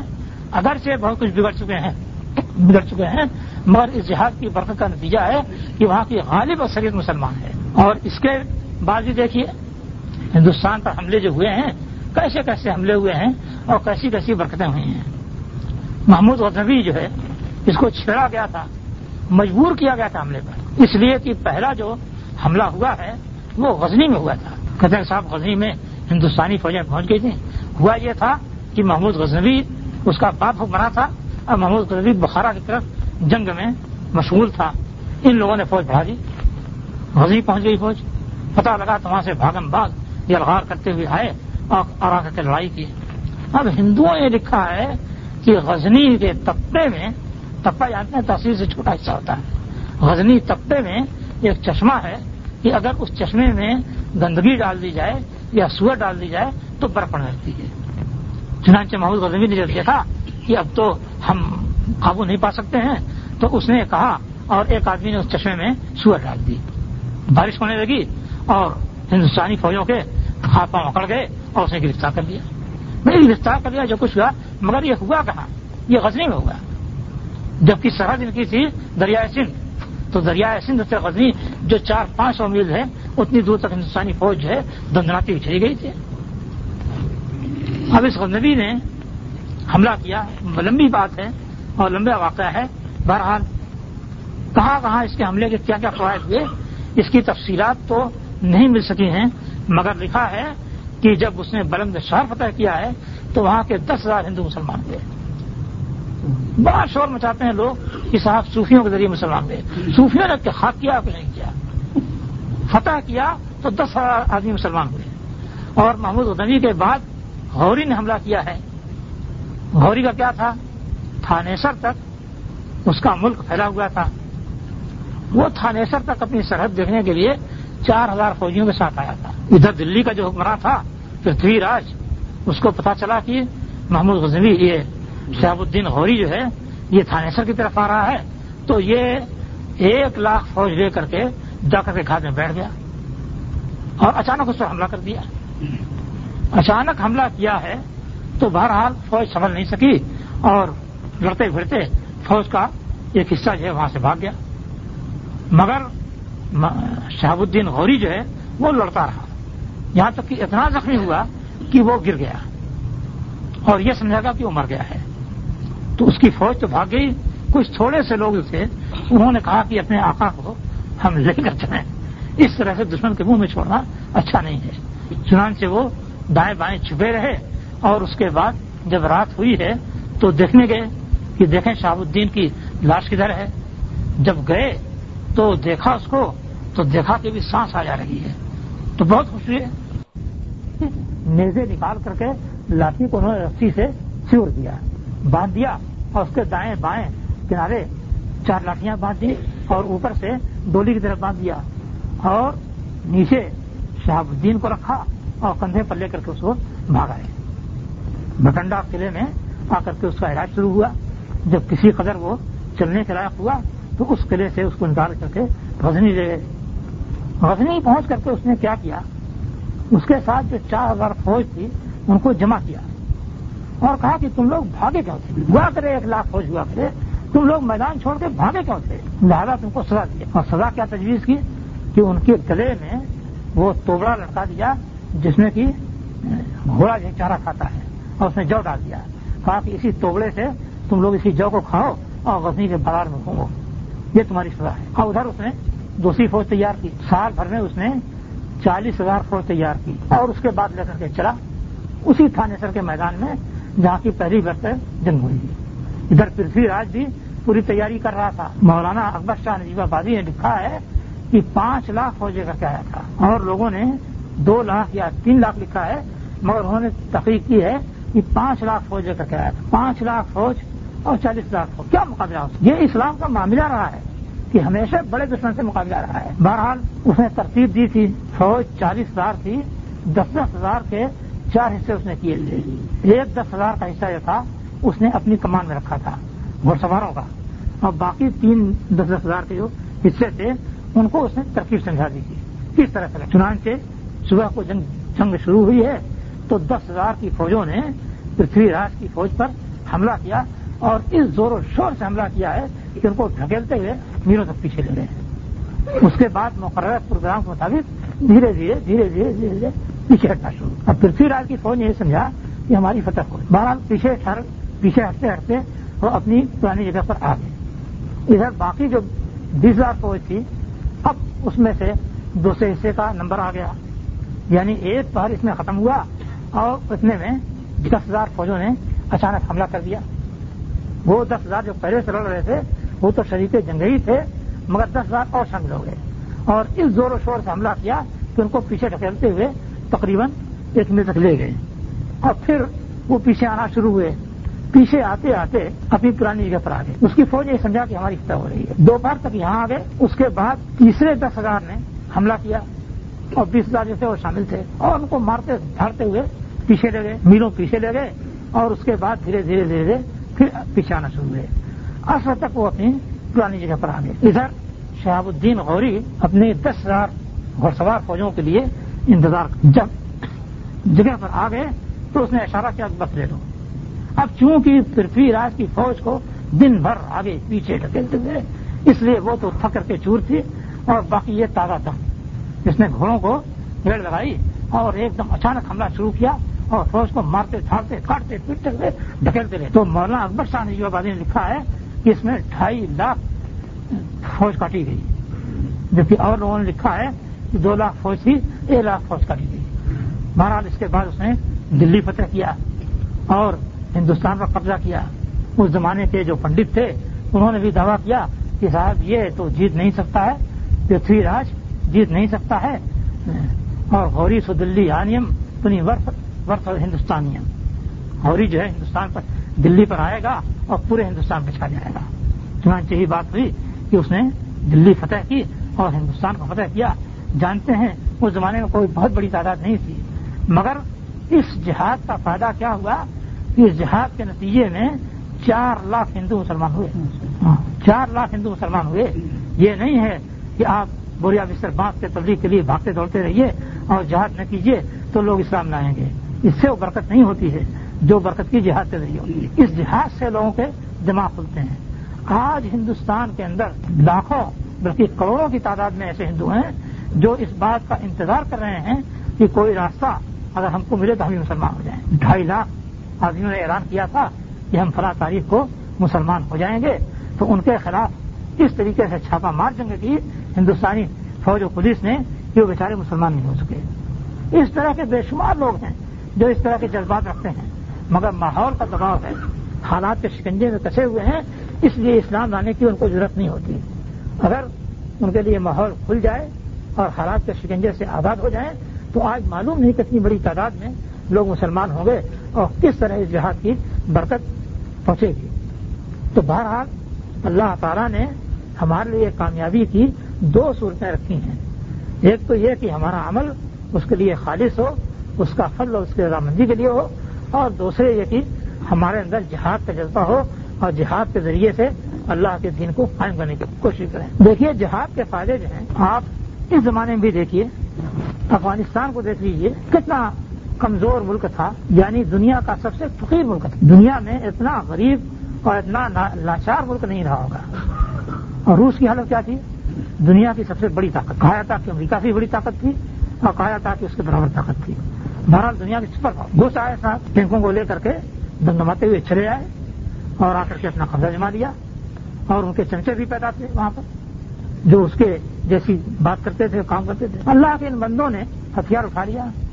کیا ہتھیار اٹھایا بھائی بانس کاٹ کر کے بات سے لڑنے لگے۔ دال کاٹ کر کے اس سے لڑنے کلاڑی تھی اس سے لڑنے لگے۔ توڑے دار بندوق تھی اس سے لڑنے لگے۔ مجھے اچھی طرح یاد ہے کہ اس زمانے میں لوگ پہنچے تھے اور انٹرویو کیا تھا کہ آپ لوگ کیسے لڑتے ہیں؟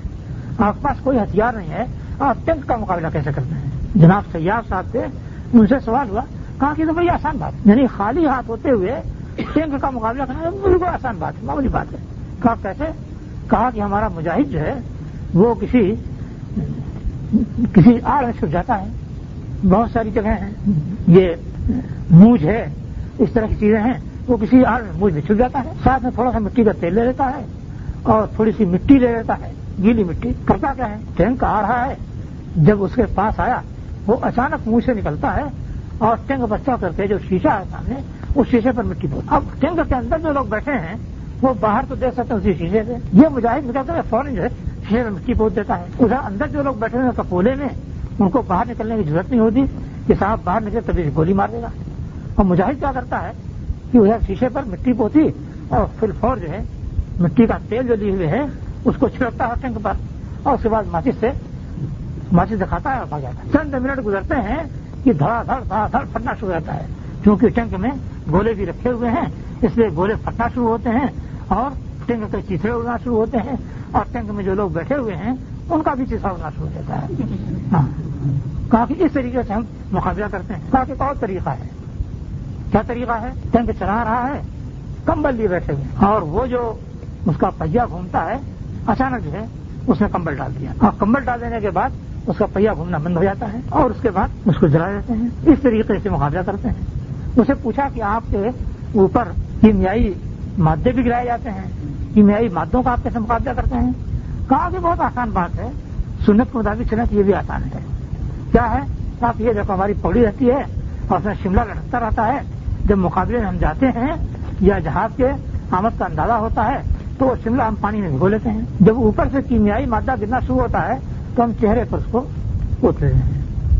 پانی سے چہرہ پہنچ گیا، اس کا کوئی اثر نہیں ہے۔ ایک دو منٹ میں ختم ہو جاتا ہے سارا۔ سر تو اس طریقے سے یہ لوگ مقابلہ کرتے تھے۔ اور مقابلہ کر کر کے بالآخر انہوں نے جب مقابلہ کرنا شروع کیا تو اللہ تعالیٰ نے ان کو ہتھیار بھی دیے اور ان کو سمجھ بھی دی اور ان کو فن بھی دیا۔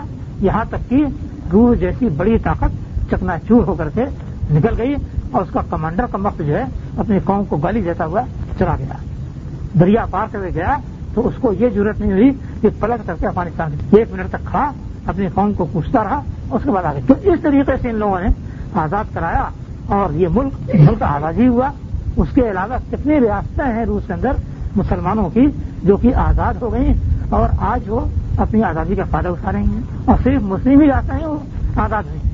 آپ کے جرمنی جو ہے، مشرقی جرمنی اور مغربی جرمنی میں بٹا ہوا تھا اور برلن کی دیوار تھی، ایسی دیوار کی ساری دنیا مشہور تھی، جس پر کوئی چڑھ نہیں سکتا تھا۔ اور جس کے گرد تار پھیلا ہوا تھا جس کے اندر کی ہر وقت الیکٹرک چلتی رہتی تھی کہ کوئی سے قریب جائے تو وہیں چلا جائے۔ اس دیوار برلن کو وہاں کے لوگوں نے توڑ ڈالا۔ اور توڑنے کے بعد پاکستان اس کی مٹی بھیج دی۔ اس کی، اس کا ٹکڑا بھیج دیا کہ جناب یہ آپ لوگوں کی محنت کا کاوش کا نتیجہ ہے کہ یہ دیوار ٹوٹ گئی۔ تو دیوار بلن بھی ٹوٹ گئی اور وہ قومیں جو آزاد ہونا چاہتی تھیں، اس روسی ریچ سے وہ آزاد ہو گئی اور ان کو آزادی کی نعمت مل گئی۔ اور دیکھنا چاہیں تبھی بوسنیا کو دیکھ لیں بوسنیا کیا صورتحال تھی؟ یہ تھا کہ صاحب پانچ فیصد بھی پانچ فیصد بھی مسلمانوں کو نہیں مل سکتا ہے۔ علی عزت لوگوں جو ہے۔ وہ اڑ گیا کہ صاحب ہم لیں گے اور مسلمانوں کا لڑو۔ چنان سے لڑنا شروع کیا گیا۔ یوگو سلاویہ کی فوج کو دنیا کی چوتھی طاقت پر پہنچایا جاتا تھا۔ مسلمان بالکل نہتے تھے۔ اور اقوام متحدہ جو ہے یہ بےمان اس نے بھی یہ کیا مسلمانوں کا ہتھیار یوگو سلاویہ کو روس سے ہتھیار مل رہا تھا۔ مسلمانوں کا ہتھیار نہیں کو ہتھیار نہیں مل رہا تھا۔ مگر لڑ رہے تھے۔ مجاہدین پہنچ گئے۔ اور مجاہدین نے لڑنا شروع اور کس شان سے لڑے ہیں؟ سات مورچے تھے ان کے۔ سات مورچے زمین دوست اور بالکل، وہ مشینی مورچے تھے۔ بٹن دباتے تھے۔ زمین کے اوپر آتے اور بٹن دباتے زمین کے نیچے مورچے چلے آتے تھے۔ سات مورچے تھے۔ مجاہدین جب پہنچے تو انہوں نے اندازہ کیا کہ یہ حکمت ان کی ہے۔ کہا کہ اچھا۔ ٹھیک ہے۔ چنانچہ مجاہدین نے نشانے مقرر کر لیے۔ اور نشانے مقرر کرنے کے بعد انہوں نے ایک دو گولے پھینکے۔ ایک دو گولے جب پھینکے ہیں تو اچانک سات مورچے جو ہے وہ اپنے چھپی ہوئی جگہوں سے بلند ہوئے۔ وہ مورچے بلند ہوئے ہیں اور ادھر نشانہ درست تھا۔ تب تب تب مارنا شروع کیا۔ چھ مورچے سے تباہ ہو گئے۔ اور ساتواں مورچہ اپنی زخم کھاتا ہوا نیچے تھا معلوم اداروں نے کیا تھا، پانچ ہزار مجاہدین نے حملہ کیا ہے۔ جبکہ مجاہدین کی کل تعداد پچاس تھی۔ کل تعداد پچاس تھی۔ میں کیا کہ پانچ ہزار مجاہدین نے حملہ کیا ہے۔ اور یہاں آپ کو بتایا جا کہ مسلمان مارے جا رہے ہیں۔ یہ ہو رہا ہے، وہ رہا ہے۔ مگر وہاں یہ حال تھا کہ مجاہدین نے ایک سال میں باون ہزار سربی فوج کو مار ختم کیا تھا۔ اور اتنے اتنا مال غنیمت حاصل کیا تھا جو کہ کئی سال تک حاصل کیا۔ میں یہاں تھا، مدینے میں، اپنے گھر میں۔ اچانک ٹیلی فون کی گھنٹی بجی کیا صاحب کون صاحب نے ایک صاحب بول رہے تھے کہ شیخ میں آپ سے ملنا چاہتا ہوں۔ میں نے کہا کہ آپ کون کہا میں ملنا چاہتا ہوں میں ہی بتاؤں گا کون ہوں۔ تو کیسے مل سکتا ہوں؟ میں نے کہا کہ ایسا ہے کہ مغرب کی نماز پڑھ کر کے میں باب رحمت سے نکلتا ہوں۔ آپ وہاں مل لیجیے کہا ٹھیک ہے۔ میں آج مغرب کی نماز پڑھ آپ دے دوں گا۔ میں مغرب میں آیا، نماز پڑھی۔ نماز پڑھ کر نکلا۔ میں نہیں جانتا کون آدمی۔ میں جیسے ہی باہر نکلا ایک آدمی مطلب نہیں جا سکتے ہیں۔ اس لیے میں آپ کو باہر دکھانا چاہتا ہوں۔ میں نے کہا ٹھیک ہے، چلیے۔ باہر گئے، بیٹھے۔ پہلے تو اس نے میری کتاب کا ذکر کیا کہ اس کتاب سے بہت فائدہ ہوا ہے۔ اور نکالی اس نے کتاب۔ دوسری زبان میں ترجمہ کیا ہوا تھا اور چھپی ہوئی تھی۔ اس نے کہا کہ یہ اتنے ہزار کی تعداد میں چھاپ کر کے ہم نے تقسیم کی ہے۔ اور یہ کتاب ہمارے ہاں مورچے میں کے ساتھ ساتھ ایک تو سرائیو جو ریڈیو ہے اس سے اس کا ایک چیپٹر روزانہ سے ہوتا ہے اور سرائیو یونیورسٹی میں اس کا باقاعدہ درس ہوتا ہے اور خاص بات یہ ہے کہ ہم فوج کے اندر اس کو رکھتے ہیں اپنے ساتھ۔ روزانہ اس کا ایک درس پڑھ کر کے سنایا جاتا ہے اور جب کسی مورچے پر حملہ کرنا ہوتا ہے تو اس میں سے کسی نئی حاصلوں کے کسی جہاد کے واقعے کو پڑھ کر کے مجاہدین کو سنایا جاتا ہے، اس کے بعد حملہ ہوتا ہے۔ اچھا اس کے بعد اس نے کہا کہ یہ دیکھیے، ایک نشہ تھا، دو ورقے میں کچھ معلومات نشی تھیں۔ بدر البسنا بسنا کی جنگ بدر۔ کہا کہ دیکھیے مارکا ہوا ہے، اس کا نام ہم لوگوں نے رکھا ہے بدر البسنا اور کہا کہ یہ کہاں پر ہوا ہے؟ اس نے بتایا کہ ایک پہاڑی بوسنا کے اندر تھی۔ اس پہاڑی کے پیچھے سے ایک سڑک جاتی ہے۔ ایک ادھر شہر ہے، ایک ادھر شہر ہے۔ دونوں شہر مسلمانوں کے ہیں۔ اور ڈھائی برس سے تقریباً سرگوں نے ان کو گھیر رکھے تھے۔ اور یہ سڑک ملانے والی تھی، یہ بھی ان کے قبضے میں تھی۔ اس پہاڑی پر سرو فوج موجود تھی اور اس کے بارے میں یورپ اور امریکہ سب کو اس بات کا یقین تھا کہ اگر مسلمان ایک صدی بھی اس کے لیے حملہ محنت کریں گے تو اس کو پتہ نہیں کر سکتے۔ کہا کہ وہ یقین رکھتے تھے کہ ایک صدی بھی، ایک صدی تک محنت کر کے بھی اس کو پتہ نہیں۔ کہا کہ ہم لوگ تقریباً اسی جانب تھے۔ علی عزت لوگوں کے چاہا اس نے کہا، بھائی، یہ پہاڑی فتح کرنی یہ مجاہدین تھے، انہوں نے کہا کہ ٹھیک ہے، ہم اس پر حملہ کرنے کے لیے تیار ہیں، مگر کمان ہماری ہوگی۔ کہا، ٹھیک ہے۔ آپ کمان ہو، مجھے کوئی اعتراض نہیں۔ البتہ اس نے کہا کہ دو بریگیڈیئر فوج میں دیتا ہوں۔ اس نے دو بریگیڈیئر فوج دی، کہا ٹھیک ہے، ہم اس فوج کے ذریعے سے لڑائیں گے، مگر کمان ہماری رہے گی۔ فوج آ گئی اور اس کے بعد ان لوگوں نے طے کیا کہ اس پہاڑی پر فنا روز صبح کو چھ بجے حملہ کر صبح سویرے چھ بجے حملہ کر ہاں، معاملہ طے تھا، سب کچھ پلان کے مطابق تیار تھا۔ چھ بجنے میں تقریباً بیس پچیس منٹ باقی تھے۔ کہ اچانک آدھی طوفان آ گیا۔ زبردست آدھی طوفان آ گیا۔ یہ ہوا کہ اب کیا کیا جائے؟ تو کمانڈر جمع ہوئے۔ اکثر لوگوں کی رائے یہ ہوئی کہ حملہ اس وقت ملتوی کر لیا جائے۔ مگر ایک کمانڈر نے کہا، بھائی، ملتوی کرنے کی کیا ضرورت ہے؟ ہو سکتا ہے کہ اللہ تعالیٰ کی مدد آئی۔ اس لیے حملہ پلان کے مطابق کرنا چاہیے۔ منتوی نہیں کرنا چاہیے۔ چنانچہ اس کی بات سب کو اچھی لگی۔ یہ بات ٹھیک۔ حملہ پلان چنانچہ چھ بجا ہے اور ٹھیک چھ بجے مجاہدین نے اللہ اکبر کہتے ہوئے وہاں پر چما آدھی طوفان، بارش، سب کچھ ہے۔ مگر مجاہدین نے اچھا اچانک چلا پھر کیا ہوا؟ وہ کہتے ہیں کہ یہ پہاڑی جس کے بارے میں یورپ اور امریکہ کو یقین تھا کہ مسلمان اس کو ایک صدی کی محنت صدی نہیں قبضہ کر سکتے، اس کے فتح کرنے میں صرف چار منٹ لگے ہیں۔ پانچ منٹ نہیں لگے۔ ہاں کہ چار منٹ میں یہ فتح ہو گئی۔ سات سو سر بھی مارے گئے۔ اور اس کے بعد پہاڑی سے نیچے دوڑا کر کے ان سات سو اور کو مارا گیا۔ اور یہ دونوں شاہ جو گھیرے میں تھے، وہ آزاد ہو اب وہ کہتے ہیں کہ ہم نے گرفتار کیا، تقریباً ڈیڑھ سو سردوں کو گرفتار کیا، اس کا فوٹو دیا تھا۔ وہی فوٹو دکھانے کے لیے وہ مسجد نہیں داخل، پیچھے ہاتھ پکے ہوئے ہیں اور لائن سے بیٹھے ہوئے ہیں۔ ان کا فوٹو کہا کہ یہ فوٹو لیا گیا۔ اور اس کے بعد اس میں سے ایک کو کھول کے لے جاتے ہیں اور اس کو چھری سے شیخ صالح محمد بن صالح علیہ وسلم رحمہ اللہ سے ان لوگوں نے فتوا پوچھا کہ صاحب ہمارے ہاتھ میں کچھ قیدی آئے ہیں، ہم ان کو چھری سے دبا کرنا چاہتے ہیں۔ جائز یا نہیں جائز؟ ہے انہوں نے پوچھا، کیوں؟ کیا بات ہے دبا کرنا چاہتے ہو؟ کہا کہ یہ لوگ اس طرح کے مجرم ہیں؟ ان کے جرائم بتائے کہا کہ ٹھیک ہے ذبح کر سکتے ہو اس فتوے کو پوچھنے کے بعد ان لوگوں نے ایک ایک کو پکڑ کر کے لے جا کر کے ذبح کیا ہے اور ذبح کرنے کے بعد اس کا سر دونوں پاؤں کے درمیان رکھ کر کے اس کا فوٹو لیا۔ وہ بتانے لگے کہ اسی دوران میں ایک عورت آئی اور اس نے کہا کہ صاحب، ایک مجرم ہے، میں بھی اس سے انتقام لینا چاہتی ہوں۔ ایک مسلمان عورت۔ پوچھا کہ اس سے کیا بات تھی؟ تو اس نے کہا کہ ان میں سے ایک میرے پاس آیا، میرے گود میں چھوٹا سا بچہ تھا۔ اس نے مجھ سے چھری دی اور کہا کہ لو بچے کو ذبح اپنے بچے کو ماں کو چھری دے رہا ہے کہ اپنے بچے کو ذبح کرو۔ کہا کہ میں نے انکار کر دیا۔ تو اس کمبخت نے اس بچے کو گود سے چھین کر کے چھری سے ذبح ماں کے سامنے بچے کو چھری سے ذبح کیا اور اس کا خون گلاس میں نکالا۔ اور خون جو ہے، اس ماں کو دے رہا کہ لو اس کو پیو۔ کہا کہ میں نے پینے سے انکار کیا تو اس کمبخت نے میری بےحمتی کی۔ اس لیے میں اسے انتقام لینا چاہتی تو ان مجاہدین نے کہا کہ چلو، دیکھو ان قیدیوں میں کوئی ہے یا نہیں ہے۔ تو اس نے جا کر کے دیکھنا شروع کیا۔ تو دیکھتے دیکھتے اس نے بتایا کہ یہ ہے۔ ایک آدمی کی طرف اشارہ کیا کہ یہ ہے۔ چنانچہ اس کو بات کر کے اس کے حوالے کیا گیا اور اس نے لے آ کر کے اپنے ہاتھ سے اس طرح سے اس کا جذبہ جو ہے سرد ہوا۔ اب جانتے ہیں کہ یہی یہی پوچھنا ہے جس کا پانچ فیصد بھی دینے کے لیے تیار نہیں تھے۔ جب یہ پہاڑی فتح ہوئی تو بڑا شیطان جو ہے اس نے فوراً دوڑنا شروع کیا یعنی امریکہ۔ اور اس نے کہا کہ صاحب سرح کرو سرح کرو اس میں مسلمانوں کو بچانا مقصود نہیں تھا۔ مقصود یہ تھا کہ عیسائیوں کو بچائے۔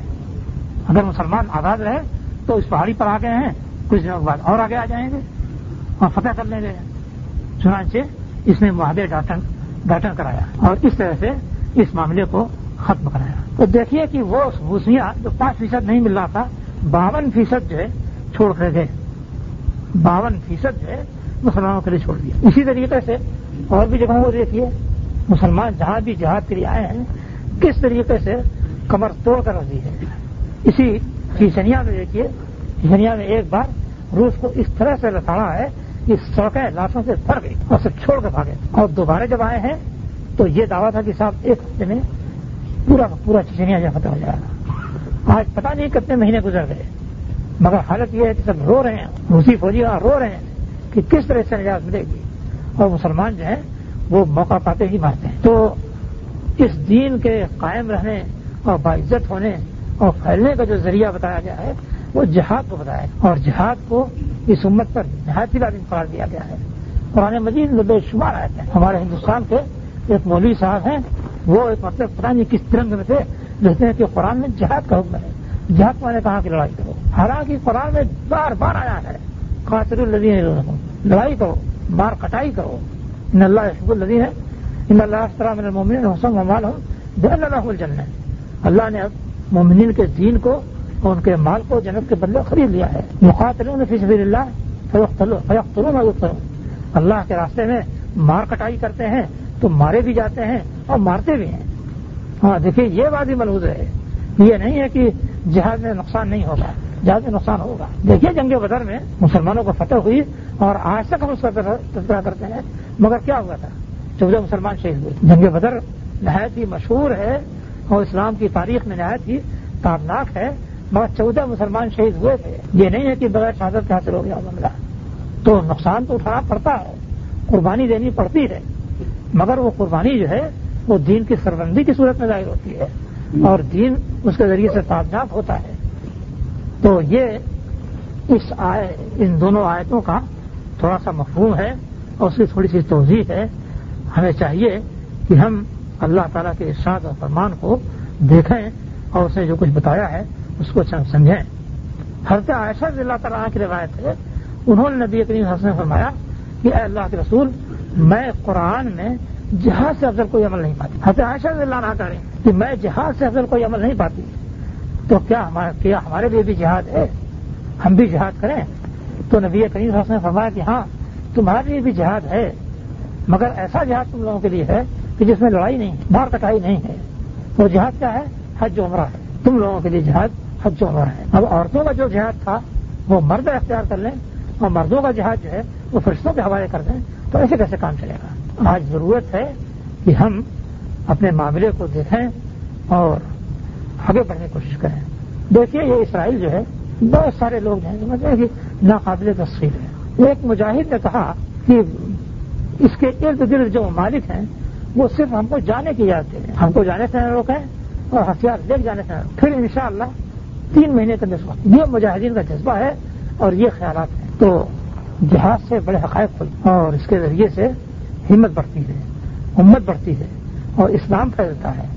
اور جہاز جب چھوڑ دیتے ہیں تو اسلام سکڑنا شروع ہو جاتا ہے۔ ابھی دیکھ لیجیے، سو سال، ڈیڑھ سو سال کی تاریخ ہے، اس میں اسلام کتنا سکڑا سکڑ کر رہا ہے۔ اور اب جو دوبارہ شروع ہوا تھا، تو دیکھیے اسلام پھیل رہا ہے، اس کی زمین پھیل رہی ہے، اور دوسرے لوگ اعتراف کریں۔ تو اللہ تعالیٰ ہمیں حقائق کو سمجھنے کی توفیق دے۔ اور پر عمل کرنے کی توفیق دے اور جو کچھ ہم سے ٹوٹا پھوٹا عمل ہو جائے، اللہ تعالیٰ اس کو قبول کرنا سبحان رب کا بلیت السلام علیکم الحمد للہ ہندوستان جس دنیا میں تاریخ پائی جاتی ہے۔ اس میں لکھا ہے کہ محمد غزنوی رحمۃ اللہ علیہ لالچی آدمی تھا، اس لیے ہندوستان پہ سترہ حملہ کیا اور سب دولت لوٹنے کے لیے کیا گیا۔ کیا اس نے صرف دولت لوٹنے کے لیے جنگ کی تھی۔ یہ شہاب الدین غوری کے بارے میں نہیں کہا جاتا، بلکہ یہ محمود غزنوی کے بارے میں کہا جاتا ہے۔ اور یہ کس قدر جھوٹ ہے، اس کا اندازہ آپ اسی سے کر لیجیے کہ پہلی جنگ ہوئی، وہ تپہ غزنی میں ہوئی۔ اور تپہ غزنی جو ہے، وہ تو افغانستان کا غزنوی حکومت کا حصہ تھا، تو وہ کیسے اس نے حملہ کیا؟ اور پھر یہ حملہ جو ہوا تھا، محمود غزنوی کے زمانے میں نہیں، بلکہ اس کے بعد صبح سبودین کے زمانے میں ہوا تھا۔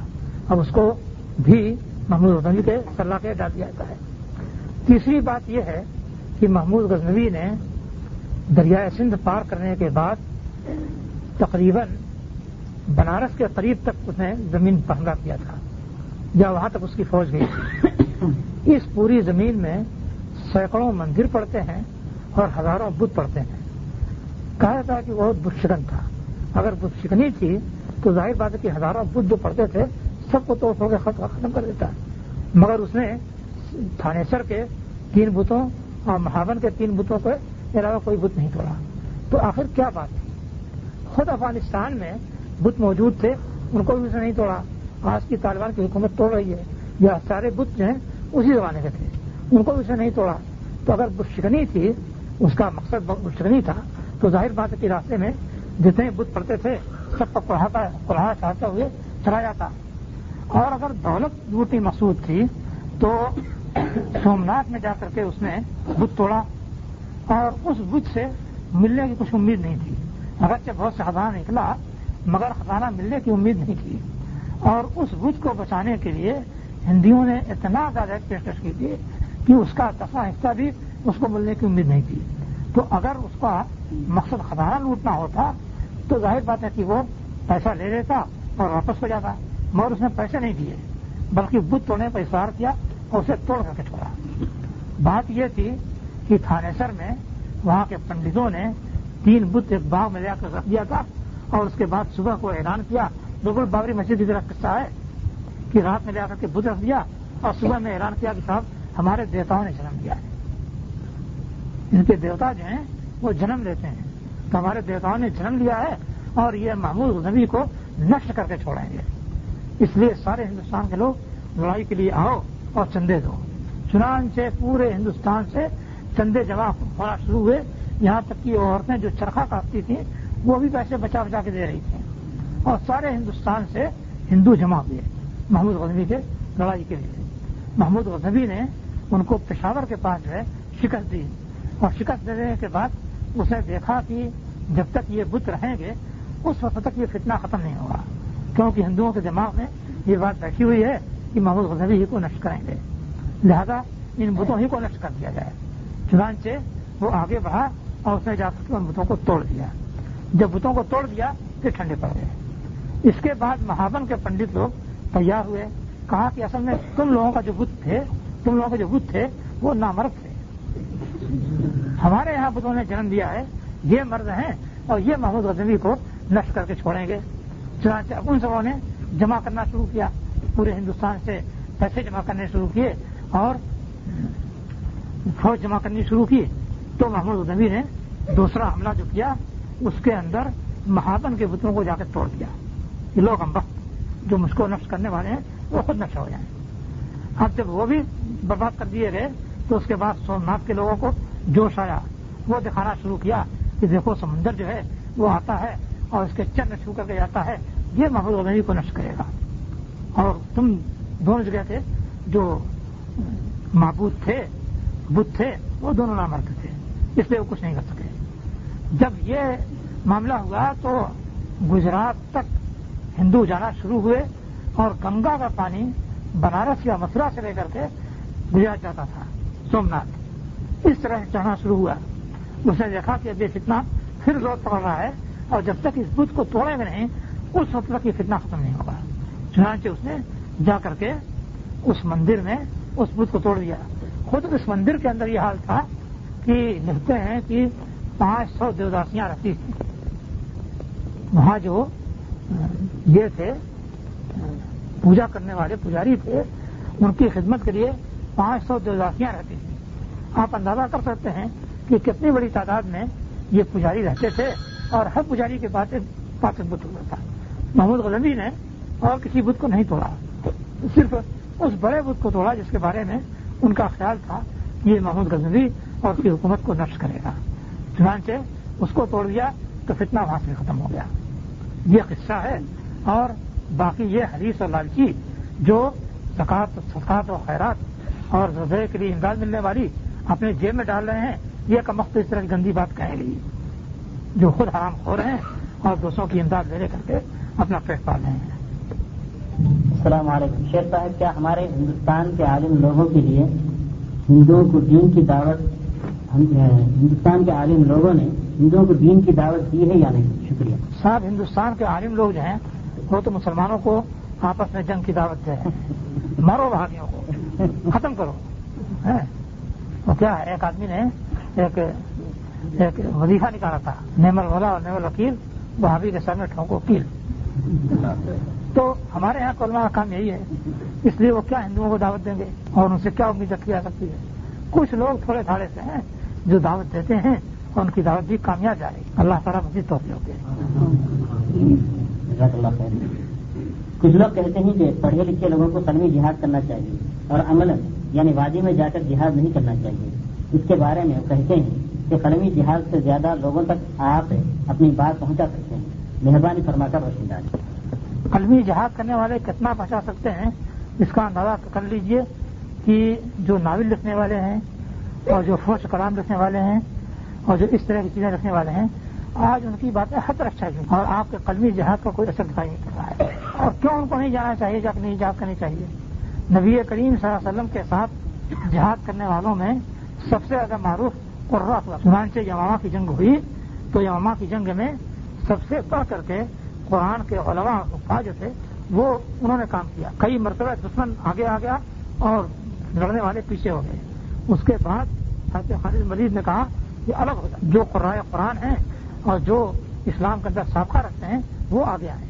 چنانچہ قرآن قرآن آگے آئے اور انہوں نے لڑائی کی اور مارتے دھاڑتے ہوئے مسلمان کرداب کو ختم کیا۔ اس میں حضرت سالم مولا ابو حیفت تھے، انہوں نے جھنڈا اٹھایا۔ تو لوگوں نے کہا کہ دیکھو، جھنڈا لے رہے ہو، ایسا ہو کہ تمہاری طرف دشمن آ جائے۔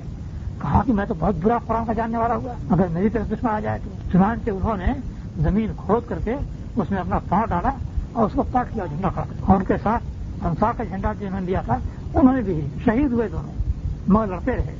اور قرآن قرآن اتنی تعداد میں شہید ہوئے کہ عمر رضی اللہ تعالیٰ آئے بکر رضی اللہ کے پاس اور کہا کہ دیکھیے یہ ماما میں قرآن قرآن کی کا بڑا قتل ہوا ہے۔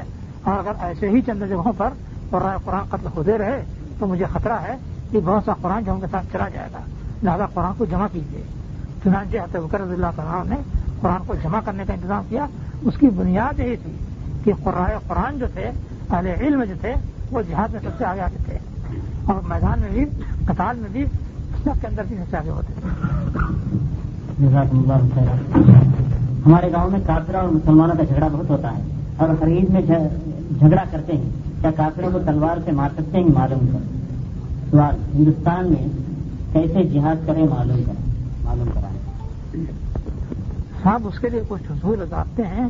جو لوگ جہاد کرتے ہیں، ان کے پاس آپ جائیں تو وہ بتائیں گے کہ آپ کو کیا کرنا چاہیے، کیا نہیں کرنا چاہیے، کس راستے سے چلنا چاہیے اور کس طریقے سے درست کرنا چاہیے۔ اب یہ جلسے میں بتانے کی باتیں نہیں ہیں، بلکہ یہ چیز جا کر کے ٹریننگ سینٹر میں سیکھنے کی چیز ہے۔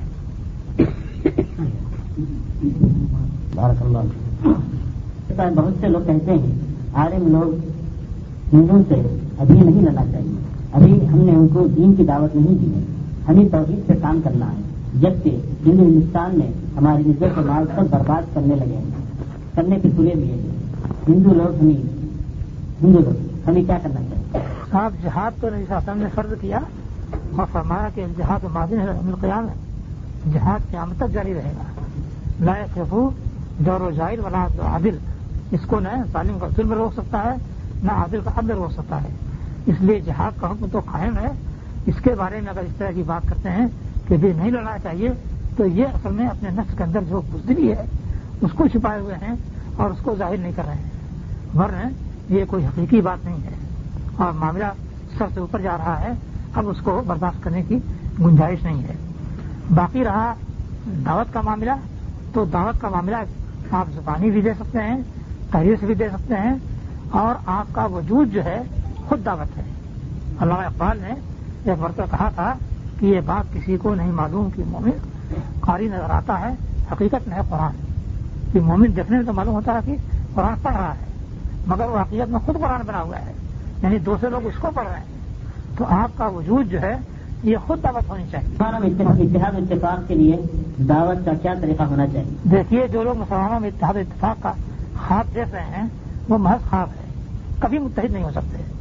نبی کریم صاحب نے فرمایا تھا کہ ایرا وقت سیف کی امت کی فلاح یورف والا ہے جب میری امت میں تلوار پڑ جائے گی تو قیامت تک نہیں اٹھائی جا سکتی۔ تو تلوار جو پڑ گئی حضرت عثمان رضی اللہ تعالیٰ کو شہید کیا گیا۔ اس وقت سے جو تلوار پڑی ہے تو اب تک پڑی چلی جا رہی ہے۔ اس لیے اس انتظار میں رہنا کہ مسلمان پہلے متفق ہو جائیں، اس کے بعد کوئی کام کریں، یہ تو غلط انتظار ہے۔ البتہ لوگوں کو کلمے اور کتاب و سنت کی دعوت دے کر کے متحد کرنے کی کوشش کرنی چاہیے۔ جتنے لوگ آ جاتے ہیں، ٹھیک ہے، نہیں آتے ہیں، جائیں راستے پر۔ یوم محشر یعنی حشر کا میدان کس جگہ لگایا جائے گا؟ سنا ہے اللہ تعالیٰ کا عرض سے جب رحمت پر اتارا جائے گا۔ اور سب مساجد کے بارے میں بھی بتائی دیکھیے، یوم تبدل الارض غیر ارض مساوات جس کی زمین کو دوسری زمین سے بدل دیا جائے گا اور آسمانوں کو بدل دیا جائے گا۔ تو ہر کے دن تو زمین ہی بدل جائے گی۔ اس لیے کون سی جگہ بتائی ہے کہ وہاں پر؟